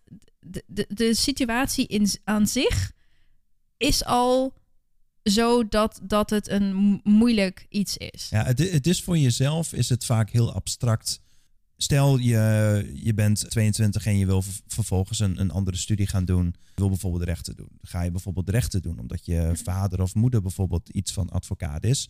Of doe je die rechten om, Dat jou omdat, echt je, omdat je dat zelf zeg maar echt wil? En daar begint het vaak allemaal goed. In dit geval, je bent 25, 26, je bent dat proces al voorbij. Dus die druk blijft. En vanaf dat moment wordt er eigenlijk van je verwacht dat je vaak iets gaat doen Mhm. wat, je, wat je gestudeerd hebt. Maar in jouw geval heb je dat bijvoorbeeld ook niet gedaan. En ja, Ik wilde heel graag studeren. ja, Ik wilde heel graag studeren, want ik zei dus al eerder hè, van ik ging stap voor stap in plaats van daar is het einddoel en daar wil ik Mhm, naartoe. mhm. Dat heb ik nog steeds niet. Mhm. Ik wist toen ik klaar was met mijn eh, school, ik wil gewoon heel graag studeren. Het leek me gewoon super tof om naar de unie te gaan en Ja. om, ik hou van, van wetenschap, van informatie en lezen en dat soort dingen. Dus ik wilde dat heel graag en ik vond psychologie heel leuk. En ik Ja. heb er ook geen spijt van dat ik mijn studie heb gedaan. Maar toen ik klaar, naarmate ik bij- bijna klaar was met mijn studie en dus om me heen ging kijken van wat zijn er eigenlijk voor baankansen, dacht ik, I don't want to do this. ja. En ik heb stage gelopen in een, bij een bedrijf in Amsterdam. En die hadden mij volgens mij prima willen hebben. Maar ik dacht, ik wil dit helemaal niet. Ik, ik had gewoon medelijden met de mensen die, die elke dag naar kantoor moesten. En toen keek ik zo omheen, dacht ik ja van... dat zie ik mezelf niet doen. Ja, maar ik dacht van, het lijkt alsof ze het leuk vinden. Het ligt niet aan mij. ik, had, ik vind het niet leuk. Ik, ik zit hier mijn tijd, zeg maar. Ik kijk op de klok van, nou, kan, kan naar huis. Ja. Kan ik vandaag iets eerder naar huis, alsjeblieft? Ja. En nu, met wat ik nu doe, ik kijk niet eens op de, op de tijd als ik overwerk. Weet je, dat, dat- ik doe het graag. Probeer het niet te doen, want het is niet goed voor je. Maar als ik het een keer doe, I don't mind it. Hè? En ik zit niet mijn tijd weg te kijken van, nou, dan kan ik eigenlijk naar huis gaan. Ja. Maar, maar hoe gaan we om met die, met die druk zeg maar, van buitenaf? Hoe zijn we tot het punt gekomen dat we, dat we die druk dingen ja, Ik denk dat niet ik, meer voelen, niet meer hebben? ik denk dat ik een paar, paar dingen weet, die een paar kernpunten die belangrijk zijn. Mhm. Zorg dat je je eerst erop focust dat je zelf heel goed weet wat je wilt. Want voor die tijd kun je het toch niet naar buiten brengen. Dus Klopt. dat is sowieso stap 1. Ja. Daarna sta achter je woord, zeg maar. Hè? Ja. Dus zeg niet de ene keer iets anders en als je backlash krijgt, dan oh nee, ik kruip weer terug in je schulpje. Sta daarachter. Ja, en daarbij hoort dus dat je het niet gelijk moet vertellen wanneer je het net een week weet of zo. Precies. We- Werk alles zorg uit. dat je, ja, zorg dat je echt het. zeker weet dat Ja. je dat wilt, dat dat je passie is, dat Ja. je daarvoor wilt gaan. Dat je misschien een andere richting wilt kiezen dan dat je Ja. Omgeving verwacht of gelooft of zo. Ja. Want je gaat dus een bepaalde mate aan backlash krijgen. En dat ja, is niet, sowieso. dit is niet, het voelt negatief, maar dat is het niet. Want die mensen willen alleen maar dat het goed komt met jou, hè, over het algemeen. En ze beredeneren vanuit hun eigen gevoel van wat, wat jouw veiligheid en stabiliteit gaat geven. ja. En dat is makkelijker van buitenaf, want zij voelen niet waar jouw passie zit en hoe je die zou verwaarlozen als je dan voor veiligheid en stabiliteit zou kiezen als daar niet je passie zit, zeg Ja. maar. Mag ik daar een voorbeeld van noemen? Ja. Toen ik dus op het duur 32 was, nou ja, toen heb ik dus ook een discussie gehad met, met, met mijn ouders op het duur. Van ja, dit is dus eigenlijk wat ik wil. En toen ja, gingen ze eigenlijk vaak terug op van ja, maar kies nou gewoon iets wat vastigheid biedt, et cetera. Maar goed, mijn vader heeft bijvoorbeeld eh, vanaf zijn begin 20 werkte dus al bij eh, AXO vast in dienst. Dus hij weet niet beter. Het enige wat hij wil is vanuit zijn liefde voor mij, is dat ik iets krijg wat hij zeg maar ook heeft, die vastigheid. Dus hij vindt het eng dat wanneer ik iets doe wat niet die vastigheid biedt. Maar dat, dat is, Ondernemen. ja, ondernemen, ja precies. En ja, dat ligt niet aan hem. Dat is niet iets. Hij vindt het gewoon eng. Mhm. Dus ja, goed, daar hebben we het Nou, over gehad. En, Ik en- denk dat dat in de vorige generatie ook minder bestond. Ja, er waren ja, er veel ja, minder ondernemers, dus het was veel onbekender. En ik denk dat wij, want ik had die angst ook toen ik zelfstandig werd. Zo van, ja, maar ik weet helemaal niet wat er dan naartoe gebeurt. en zo. Klopt. Daar leer je mee leven. Met het gevoel van onzekerheid. En ook als je niet zelfstandig wordt, ook als je gewoon voor een bedrijf gaat werken. En Klopt, niet precies weet waar je over vijf of tien jaar werkt. Je leert met die onzekerheid leven. En ik denk dat het moeilijker is om met het gevoel te leven dat je niet doet wat je leuker vindt. Ja, 100%. Dan met ja. het gevoel van onzekerheid. Ja. Ik heb ook wel eens dat ik denk van, oh crap, weet je, ik hoop dat ik over een zes maanden nog steeds, dat het nog steeds zo goed gaat met Plentiful Plan. Hè? Maar die angst is kleiner dan, dan het gevoel wat ik had toen ik nog niet deed wat ik wilde, zeg Ja. maar. Op het moment dat je toegeeft, zeg maar, aan in het geval van als ik nu bijvoorbeeld dat toegeef aan mijn vader, dat ik toch dan iets anders deed, dan had ik sowieso daar spijt van gekregen dat ik dan niet uiteindelijk heb gedaan wat ik zelf wil. Want uiteindelijk ziet mijn vader nu wel van ik ben nu vijf jaar aan het eh, filmmaken ondernemen. Hij Mhm. ziet nu zeg maar dat het goed gaat. Dus nu is het voor hem ook gewoon goed. Ja. Maar dat heeft tijd nodig en dat moet je ook tijd geven om, ja, om daar zelf ook comfortabel mee te worden, maar ook om die confrontatie op het duur aan te gaan. Aan van joh, maar dit is wel echt wat ik wil. Ja. Uh, als je van me houdt, dan moet je me ondersteunen, zeg Ja. maar. En ieder En gezin gaat er anders mee om. We hebben dat- dit in onze podcast over ondernemen gezegd, maar dit geldt ook voor Dat loon. geldt voor dit alles. geldt voor Ja. loondienst. Ja. You gotta believe in yourself. Ja. Want als jij niet in jezelf gelooft, wie gaat het doen? Dat klopt. En ik denk dat dat het onderscheid maakt tussen de mensen die uiteindelijk iets voor zichzelf gaan doen wat zij willen, zeg maar. Ja. En daar happy in zijn en succesvol in worden. Want je gaat sowieso succesvoller zijn in iets wat je leuk vindt dan in iets wat je doet. Gewoon omdat je het gevoel Ja, hebt en ook omdat je er zelf in gelooft en dat je Oh, passie is. doet me denken aan het voorbeeld wat ik daar straks noemde toen we het over de podcast hadden. Vraag je ook af hoeveel van hun leven mensen bezig zijn met denken over hoe jij dingen zou moeten doen. Ja, zou dat zijn? Waarschijnlijk is dat 10% of zo. Waarschijnlijk is dat op verjaardagen dat je ze ziet. Ja. Is dat als jouw moeder met je tante praat over wat je aan het doen bent. Mhm. En zul je daar waarschijnlijk de helft van de tijd, groter waarschijnlijk nog wel, niets van meekrijgen. Dus laten we zeggen 5% van de tijd zijn zij met jou bezig. Hoeveel procent van jouw tijd ben jij met jou bezig? Bijna 100 procent. Ja. Jij bent elke dag bezig met hetgeen wat je doet. En je moet elke dag hetgeen wat je doet leuk genoeg vinden om het te kunnen blijven doen. Dus waarom zou je die 95 à bijna 100 procent veranderen slash opgeven om 5% van de tijd iemand een goed gevoel over jou te geven. Ja, Als je de rest van de tijd een slecht gevoel hebt over Ja, jezelf. ja. Ja, en plus uiteindelijk, eh, die, die 100% dat is van jou. Dus jij kent jezelf uiteindelijk het beste. Anderen is het heel makkelijk om, om tegen anderen te zeggen ja, maar dit en dit en dit past bij jou. Maar niemand kent jou uiteindelijk beter dan jezelf. Dus ja, je moet het echt, echt zelf uitzoeken. Nou, ik moet En- wel zeggen, ik had wel een paar vriendinnen en contacten. En ook oud mijn ouders waren dus wel relatief ondersteunend in wat ik deed.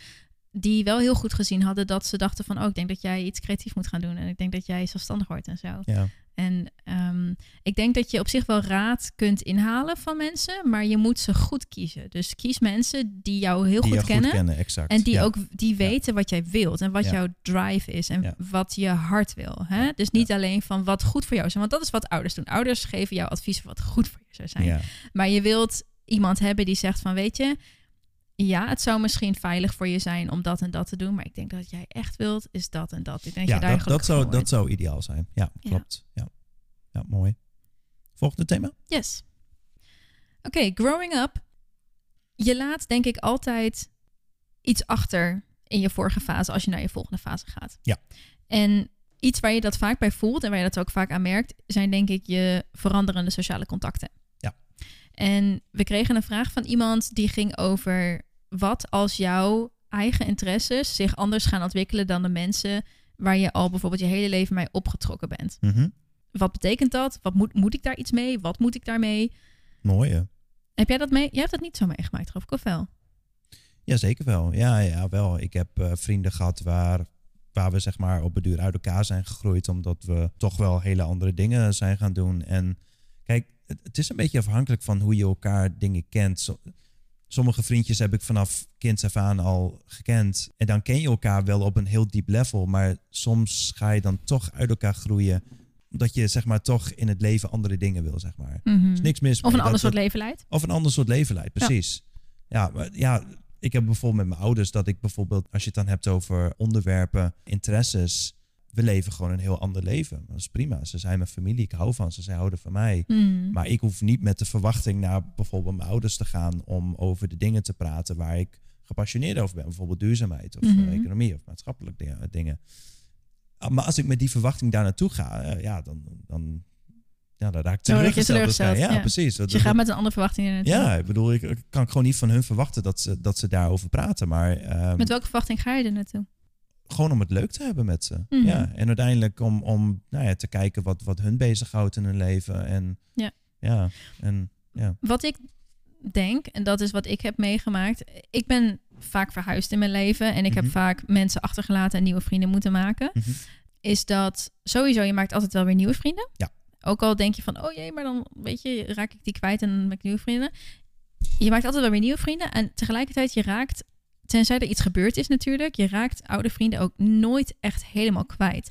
Het kan lijken alsof je, hè, alsof je je elkaar op verschillende kanten ontwikkelt. Misschien dat de een die, die wordt zelfstandig en de andere die gaat in loondienst. Dus je Ja. hebt gewoon eventjes wat minder om over te praten. Maar voor hetzelfde geld worden jullie wel tegelijkertijd zwanger. En heb je Ja. ineens wel als enige van je vriendengroep dat jullie daar weer heel erg over banden. Of jullie hebben alle twee, als je nog ouder bent, ik weet niet of wij zulke oude luisteraars hebben, maar misschien Mhm. dat jullie alle twee to- toevallig tegelijkertijd een scheiding doorlopen. En dat jullie daardoor heel veel houvast hebben. Of je weet nooit of iets voor altijd is. Dus vriendschappen opgeven.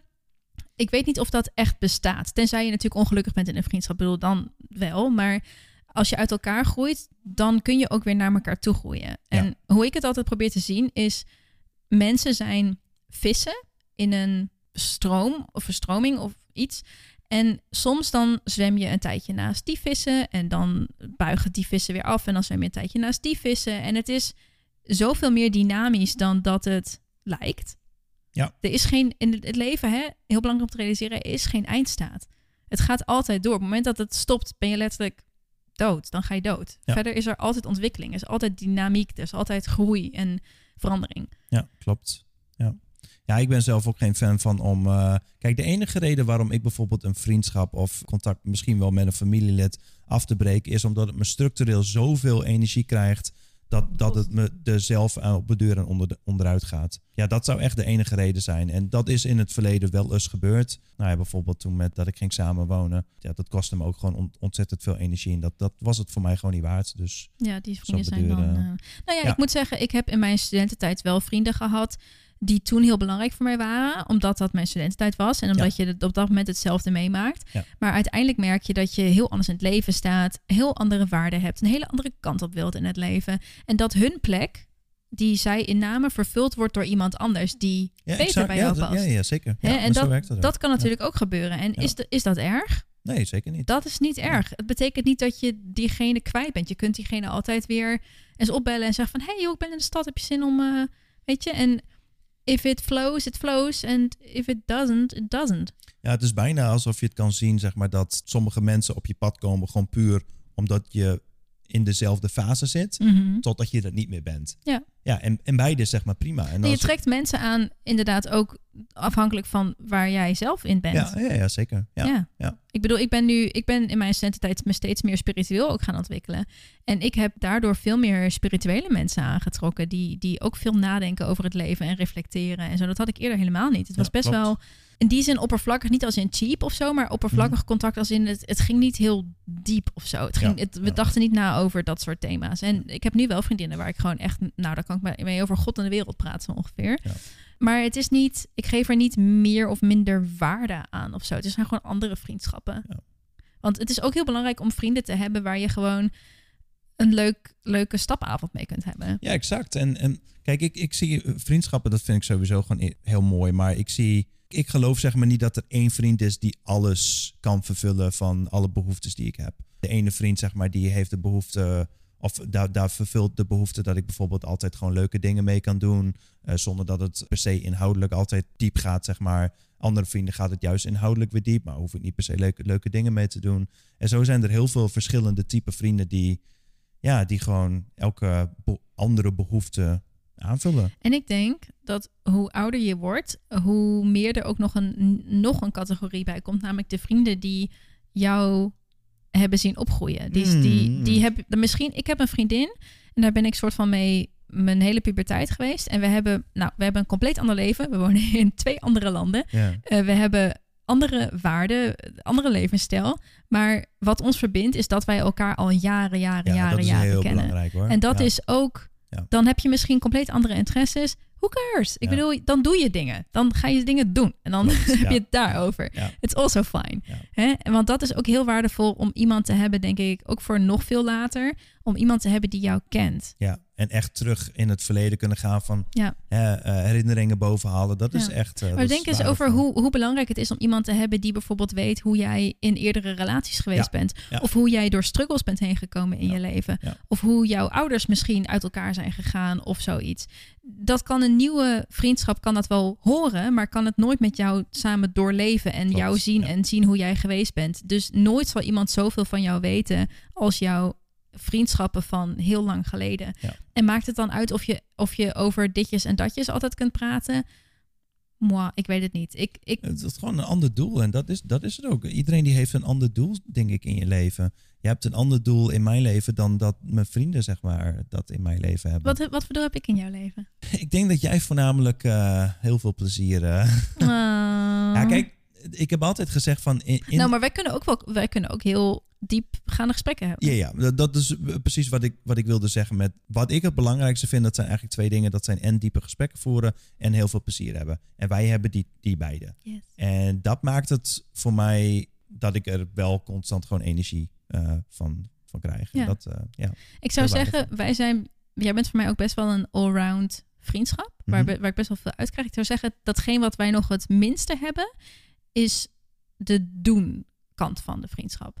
Wij, de meeste dingen die wij doen, zijn niet zo betekenisvol. We gaan wandelen, we gaan naar tuinland, Ja, klopt, we gaan klopt, het de ja, bos in, ja. we zijn creatief bezig of met werk. Maar wij zijn niet echt uitjesvrienden of zo. Nee. Dan gaan we dus naar de bios of zoiets, maar het is niet, ja, nee, Nee, het, is, het is niet dat we echt heel veel Überhaupt uitjes ik dat niet zo heel veel trouwens. Nee, nee, maar ik ook niet. Dus ik heb dat ook niet per se de behoefte aan of zo. Misschien iets meer dan jij. Maar ik vind Denk het ik wel, ja. niet erg dat wij dat niet samen hebben. Nee, ik We doen, we doen het eens in de zoveel tijd. En als ik het heel graag vaker wil doen, dan heb ik andere vrienden die wat meer outgoing zijn, zeg Ja, maar. En ja, dat ook exact, willen. ja, ja. Ja. Dus die vullen dat dan weer aan. Ja. ja dat klopt. Oké. Shall we go to the last one? Yes. Dit vind ik een hele mooie. Hoe verandert je mindset als je opgroeit? Wat, wat is belangrijk voor jou geweest toen je 20 was? En wat is nu belangrijk voor jou? Jij wordt bijna 40, 38? Nou, ik word eerst nog 38, daarna 39 en dan word ik 40. Oké, oké. Oké. Ja, moet ik dan ik zit even te kijken hoe, de, hoe, ik, hoe ik hier waarde aan kan toevoegen. Moet ik de fases beschrijven en daarbij de verandering Kan. qua mindset eh, doen? That sounds good. Oké, want ik denk dat ik wel één overlappende daarbij heb. Ik ben altijd al iemand geweest die heel onrustig was. Als in, ik doe liever niet iets qua werk wat mij geen voldoening geeft. Wat mij niet het gevoel geeft dat ik iets teruggeef aan de wereld, zeg maar. Dus dat gevoel, daar heeft altijd al een beetje aan mij geknaagd van, ja, hoe kan ik op de een of andere manier de wereld een klein beetje beter maken? Dat is heel nobel, maar dat, dat ja, weet niet. En daar heb ik altijd al mee gezeten. En het werk wat ik deed, dat, dat, daarom voelde dat altijd heel betekenisloos voor mij. Omdat ik dat gedeelte er niet in had. En dat was dus in, in mijn twintig eh, jaren. Maar in die tussentijd heb ik dus wel altijd gekeken van ja, oké, wat, wat wil ik dan? En nou goed, eh, dat soort vragen proberen te beantwoorden. En dat is eigenlijk pas echt to fruition gekomen toen ik, eh, nou ja, begin 30 was.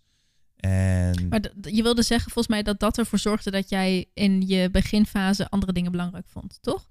Ja, nou ja, 20 d- jaar. ja, ja, ja, precies. Ja, die link, de, de link is eigenlijk, ik, toen we zeg maar, nou, ik denk vanaf 22 tot en met 30, 31 zijn we echt super veel wezen stappen. Echt heel veel plezier gehad. Alleen ik denk ook dat de reden dat ik die behoefte voelde om heel veel plezier te hebben, is omdat ik dat bijna wilde verbloemen, zeg maar, dat ik een bepaalde onrust had. Op het moment dat we bijvoorbeeld niet een week gingen stappen, dat was echt verschrikkelijk voor ons. Jemig. Ja, zo erg oh, was ik ben dat. nooit zo geweest. Ja, maar, maar ik was dus wel zo. En nu in hindsight zie ik dat pas dat ik die onrust. Dat je dan die onrust heb. heel erg ging voelen bijvoorbeeld. Ja, maar Ja. Die, die onrust was weg toen ik zeg maar wist wat ik wilde in mijn leven. Grappig eigenlijk. Ja, dat, dat is eigenlijk een beetje het, het moraal van, van dat verhaal. Maar zou je dan in hindsight tegen jezelf willen zeggen van... hey, ga die oncomfortabele fase aan en ga nadenken? Of denk je dat het wel allemaal gewoon op zijn tijd komt? Ik, ik denk wel dat het, dat, het, dat het een. Want ik denk niet dat het nut heeft om je echt alleen maar te storten op wat je eh, misschien het zou kunnen. Maar ik zou zeggen misschien dat het gezonder is om het wel gewoon balans te houden. Ja, als Om je echt gewoon- merkt dat je niet zonder stappen kunt, dan kun je misschien wel afvragen wa- Ja. wat, je, wat je probeert. Ik, Ja. denk, ik heb namelijk Ja. wel het gevoel soms dat ook bij mensen die. Ik ben iets jonger dan Aldrik, dus ben, ik zit in de fase waarin sommige mensen nog heel veel stappen en andere mensen niet. Dus dat je je wel gaat afvragen bij sommige mensen die dus nog heel veel stappen en dat ook echt nodig hebben. Van waarvoor loop jij weg? Ja, en je ziet het voornamelijk van, van mensen die nog, die, die gewoon steeds ouder worden. Ik bedoel, eigenlijk heb je, als je iets doet in het leven waar je energie van krijgt, dan denk ik niet dat je de behoefte nog zou moeten voelen, zonder dat het hopelijk heel te, veel oordelend klinkt, maar eh, om bijvoorbeeld tot diep in je dertigste, om dan, weet ik veel, drie keer in de, in de maand of zo te gaan stappen. Het kan gewoon een lifestyle zijn, daar is helemaal niks mis mee, maar Ja, ik, ik vraag het me af. Ik denk dat, kijk, er zijn altijd dus, ik, uitzonderingen. ik spreek Er nu zijn- even voor mannen. ja, er zijn altijd uitzonderingen. Als je in de entertainmentbranche zit, natuurlijk Exact, ga je dan exact, vaker uit. Weet je, als je iemand bent die daar gewoon superveel uithaalt, dan al, al naast zijn werk, wat hij ook heel veel passie in heeft, dan doe het. Maar ik denk dat jij praat over de types die niet echt op gang komen en die maar gewoon blijven stappen om, ja. om maar iets te doen te hebben. ja, een soort van stuck in life. zeg Ja, maar. stuck in life. Ja, ja, ja. I think so too. Ja, klopt. Ja, en, en daarom denk ik eh, dat het gewoon super waardevol is om gewoon ja, echt na te denken over van. Ja, Dus jouw wil- mindset, jouw leven? mindset ging van plezier naar waarde toevoegen. Ja, exact. Ja, dat Ja. is een mooie, mooie samenvatting. Ja. ja. Ja, en die plezier, dat heb ik nu nog steeds, maar gewoon op, een, andere, manier. Ja, precies. Wat geeft jou plezier? Ja, het zijn echt wel gewoon kleine dingetjes over het algemeen bij mij. Ik ben gewoon heel erg van, Je bent zo humble. ja, het, ik, het- gewoon als, als ik hondjes op straat zie lopen en zo, dat geeft me zo. Maar gewoon kleine dingetjes, een ijsje eten en, en In je tuin bezig zijn, denk ik. Ja, in mijn tuin bezig zijn. Gewoon al dat soort kleine dingetjes. Terwijl ik, Wij vinden het heerlijk om de natuur in te gaan. ja, ook dat, ja, ja. Maar in combinatie met kijken wat de big picture, zeg maar, is. Ja. Eh, en, en die combinatie, dat, dat geeft me, zeg maar, overal het gevoel van content zijn. Ja. Ik zit even te denken wat mij happy maakt nu en wat mij happy maakt vroeger. En ik was vroeger, ik ben sowieso iemand, ik ben heel erg gericht op anderen. Ja, En klopt. ik wil, dat is een, mijn default mode. Dat zeg ik altijd. Default mode betekent dat is hetgeen waar je zonder over na te denken van nature naartoe trekt. Ja. Betekent niet dat je doomed bent voor life om dat te doen, maar dat je Mhm. soort van actief bij moet sturen om de andere kant op te gaan. Dat betekent het. Ja. En ik ben dus van nature gericht op andere mensen blij maken. En denken aan anderen en doen wat anderen willen. En ik heb heel erg geleerd van in plaats van me altijd eerst te richten op de anderen, Mhm.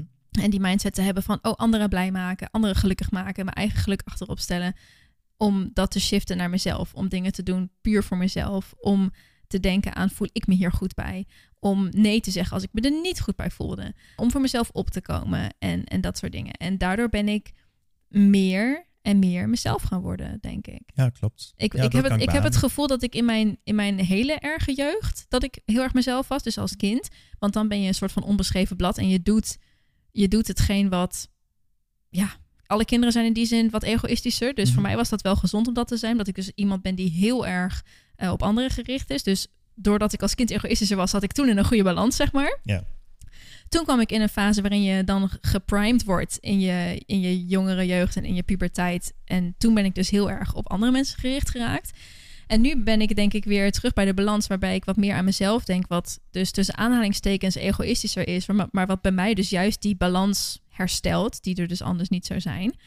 En de dingen die mij happy maken, dat is hetzelfde als bij jou. Het zijn echt super kleine dingen. Ik kan zo erg genieten van op een hele warme dag thuiskomen dat de zon weer ging omlaag de is. twee eentjes En eh, dat in, het, eh, ja, dat het gewoon, dat het gewoon schaduw is in mijn huis en dat ik gewoon lekker iets ga koken en dat ik, ehm, ik luister dan podcasts of ik zet dan een playlist op die ik fijn vind. En ik, ik hou heel erg van docu's kijken. Ik heb net Aldrix Netflix weer gehijacked. ja, dankjewel. en ik, ja, ik ben echt zo'n parasiet die op andere mensen's Netflix kijkt. Doe ik, doe ik ook, maar dan op andere dingen. ja, oké, maar ik, ik moet zeggen, ik kijk nooit Netflix. Ik, kijk, ik heb eventjes korte fases van twee, drie maanden. En dan weer, ik kijk de rest van het jaar kijk ik niet. Dus het loont voor mij ook niet echt. En nou goed, Alrik is zo lief om mij ehm, dan te laten kijken op zijn Netflix. Dus ik ben momenteel weer helemaal in de docu's. Ook op YouTube kijk ik ook wel- documentaires en zo. En tijd met familie doorbrengen. En ja, gewoon het gevoel dat mijn leven in balans is. Dat denk dat dat mij heel happy maakt. Ja, dat is ook iets. Dat is Het heel. geeft vrijheid of zo ook. Ja, dat is, dat is Ja. een heel ondergewaardeerd iets in, in, in momenteel hoe we leven. Ik heb eigenlijk mijn hele leven lang over het algemeen 40 uur in de week bijvoorbeeld gewerkt. En toen ik al bij duur bij KPN werkte, 24 uur. Ah, dat was echt, dat was een verheerlijking. ja. Dat is zo fijn. Ja, ik vind het echt heerlijk om, eh, om gewoon lekker eh, ja, tijd te hebben voor jezelf. En om ja, zodoende jezelf in, ook in een andere manier gewoon buiten werk je te ontwikkelen. Ja. En om eh, aandacht te hebben voor de kleine dingen in het leven. Voor je familie, vrienden. Hoe meer ik erover nadenk, hoe meer ik zit te denken, ja, ik denk dat dat echt mijn grootste vreugde in het leven is. Het, het gevoel van afwisseling en balans. Ja, dat ik ik, dat Ja. ik of met een vriendin de stad in kan gaan en uit eten en Ja. een soort van nog drankjes doen. En dat ik de dag daarna gewoon yoga kan doen voor mezelf en niemand om me heen heb. En dat ik door die, dat ik werk, druk heb met mijn werk. En dat ik denk, oh lekker, ik heb een echt productief dagje gehad. En dat ik s'avonds gewoon lekker een documentaire zit te kijken. Die afwisseling, die vind ik zo ontzettend fijn. Ja. In één zin, Aldrik, wat zou jij zeggen, wat gebeurt er als je opgroeit? Oké, laat, laat ik vanuit mezelf praten. Is wat er gebeurt sinds ik ben opgegroeid, is dat ik steeds meer naar mezelf ben gaan luisteren. Mhm. Dat, dat, want dat is voor mij. Nou, nee, ik zou erop inhaken. Ik zou willen zeggen namelijk dat ik steeds meer mezelf geworden ben. Ik, En ik- dat is als resultaat. Dat ik- is het. Ja, ik was mezelf. Toen was ik minder mezelf. En nu word ik weer steeds meer mezelf. Ja. Hoe weet je dat je jezelf bent? Dat vraag ik me nog af. Ja, het- ik, eh, toen je net aan het praten was, toen, toen dacht ik daarover. Ik denk van dat is eigenlijk best wel. Ver- ver- vertel even in een paar zinnen wat je, waar jij goed in bent, hoe je, hoe, je, hoe je als kind was en wat je nu doet. Dan haak ik daar zo meteen op in. Want dat wordt, dat wordt heel erg, heel erg leuk. Oké, even, even stuk voor stuk. Waar ik als kind goed in was. Ik was goed in motiveren. Mhm, In aanzetten tot dingen. Starten met dingen. mhm. Ik was een bedenker. Als Mhm. we gingen spelen, dan bedacht ik het spelletje en wat we gingen doen en zo. Ja. Heel creatief. Ook met allerlei dingen. Altijd bezig, altijd in de weer. Ja, echt een, echt een doorzetter. Echt een happy, like, ja, echt een motivator zou ik zeggen, was ik wel. Ja. En dat is ook wat ik nu doe. En dat is ook waar ik goed Nou, dat was, dat was mijn volgende dat- vraag. Dat beantwoordt eigenlijk al alle vragen. Exact. Oh, en ja. ik was heel actief. Ik Ja. was een heel actief kind. Dus als je dan vraagt van hoe weet je wat je doet? Of eh, dat is wat je bent, wie je bent. Ja, exact. Of dat is, is inderdaad wie je bent. En Oh, dat is niet vraag. alleen maar van, van heel teruggaan naar je jeugd, maar het is wel een onderdeel ervan. Wat, wat heb je altijd al als interesses gehad? Wat heb je altijd als passies gehad? Ja. Maar als iemand die jou niet kent dit hoort en als jij dan zegt wat je nu doet, dan is het onmogelijk om te zien dat jij niet op je plek zit. Ja, Dat, klopt. dat, dat kan je Het kan een dat soort niet van loshouden. de rode draad van het leven. Ja, Ja. ik bedoel, dat, dat is gewoon van ja, dat is super logisch. Maar heb jij dat dan ook? Vraag maar aan mij. Oké. Ehm, hoe was jij als kind? En wat, Ehm, wat kan je goed en wat doe je nu? Eh, Ik, ik was vroeger altijd aan het tekenen. Ik was, eh, ik was, toen ik aan het spelen was, zeg maar, met mijn vriendjes, was ik altijd een beetje eh, degene die. Ja, leiden is niet het juiste woord, maar. Di- dirigeren zo'n ja, beetje? soort De- van. soort van, ja. Ja, soort van. Nou ja, ja, altijd creatief geweest. Altijd bezig houden met maatschappelijke dingetjes. ook al was het klein toen natuurlijk. en was maar- jij een buitenkindje? Ja. Ik ook. Ja, ik was een buitenkindje. En ik heb natuurlijk wel veel gegamed en zo, maar ik was absoluut veel meer buiten dan dat ik, eh, dan dat ik binnen zat. Ja, nou ja, toen ik jong volwassen was, toen ben ik steeds meer gaan verdiepen in, eh, in de visuele aspecten. Dus eerst was het tekenen, toen was fotografie. Ik heb ook toen die tijd al veel met filmmaken en zo gedaan. En psychologie heb ik altijd al interessant gevonden. Ik heb bijna een psychologieopleiding willen doen, maar goed, toen kwam ik erachter dat je statistiek en zo hebt. Toen dacht ik, oké, ik haak af. Oh, ik wil gewoon puur de praktische, antropologische kant van de zelf, mens zien. Eh, Ja, precies. Ja, Ja. ja. Ja, ja, ja. en als je kijkt wat ik nu doe, dan, dan is dat ook in lijn. Dan is het ook, eh, ik, ik regisseer films, ik ben bezig met maatschappelijke vraagstukken, ik ben bezig met creativiteit, ik, ik ben graag buiten. Dus dat is dat lijn. Je kan dat niet, niet los van elkaar maken. zien. Ja, Nee, dus, maar dat kan ook niet, want het is één persoon die het connect. exact. Ja. Dus Ja. op het moment als je, als je dus iets doet en je probeert dat te connecten aan alles in je leven wat je daarvoor hebt gedaan en je ziet die rode leidraad niet, dan kun je je misschien afvragen, maar is Zit ik dan op misschien Ja. eh, niet de plek waar ik moet zijn? En dat is niet erg, want je komt daar wel op het moment dat je daar maar bewust mee bezig bent. Ja, ik denk ook dat stap 1 is echt bewust eh, ermee Ja. bezig zijn. Ja. Je wordt zo makkelijk meegezogen gewoon in, in hoe het leven gaat. En dan, dan moet ik denk ik juist aan al die dingen van milestones, koop een koopwoning, ja, ga ja. trouwen, krijg kinderen, koop een auto, doe dit, doe dat. Dat zijn oppervlakkige dingen om jou door het leven te helpen. Maar dat is niet wat jou, dat is niet je echte ontwikkeling. Dat, dat, Klopt. dat is niet wat ontwikkeling is. Dat Nee, is nee, letterlijk dat is absoluut geen ontwikkeling. dat is, Klopt. dat is soort van alsof je steen op steen stapelt, maar er komt geen huis uit. Nee, Hè? Je wilt groeien al zoals een, een plant groeit, zeg maar. Groter De wordt en meer, meer blaadjes eruit, eh, krijgt ja, en zo. exact. Ja, ja. Dynamically en niet steen op steen. Dat is letterlijk wat, wat al die mile- milestones zijn. Ja. Dat heet niet voor niks zo. En natuurlijk is het belangrijk om te bedenken of je er een paar daarvan wilt hebben en hoe je dat wilt gaan doen. Maar als je van milestone naar milestone leeft, dan laat je je persoonlijke ontwikkeling denk ik een beetje liggen. Ja, dat zou heel zonde zijn. Kijk, en dan kom je op, op een soort van andere passie van mij. En dat is ook even een hele mooie tip wat ik wil geven. Ik heb me eigenlijk sindsdien altijd afgevraagd van... waarom wil ik bijvoorbeeld iets doen? Is dat omdat mijn omgeving dat van mij verwacht? Of wil ik dat echt doen, gewoon diep van binnen? En er is, eh, ik denk vier, vijf jaar geleden... is een hele mooie campagne in Nederland geweest... Dat heet voorwie.nl. Als je gaat naar die website, dan eh, kun je op het duur een paar vragen eh, invullen. En eh, er staan ook hele leuke artikelen ehm, over wat je echt gelukkig maakt en zo. En al dat soort dingen. Super interessant. Maar dat was een hele mooie campagne die ook met een paar video's eigenlijk heel duidelijk heeft gemaakt dat wat we vaak doen, dat we dat te veel voor anderen doen. En dat we eigenlijk onszelf daar heel erg tekort door doen. Zowel op, op korte termijn, maar ook op lange termijn. Juist op lange termijn. Als we nog een tip geven, een praktische tip, dan wil ik daarop inhaken dat Vertel. ik heel erg fan ben van Jelle Hermes. Ja. Hij schrijft de blog So Chicken. So, S-O en dan chicken zoals Engels chicken. Oh, komt mij bekend voor. ja, en hij schrijft heel veel blogs, korte blogs met praktische vragen.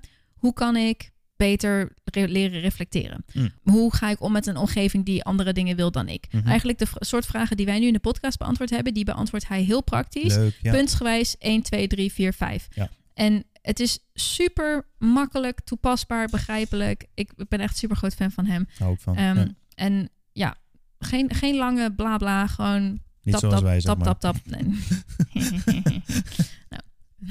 Ja, leuk. Short- shortly we will know. Ja. Maar ik, ehm, ik moet zeggen, that, we spilled the tea. That's Ja. everything I know.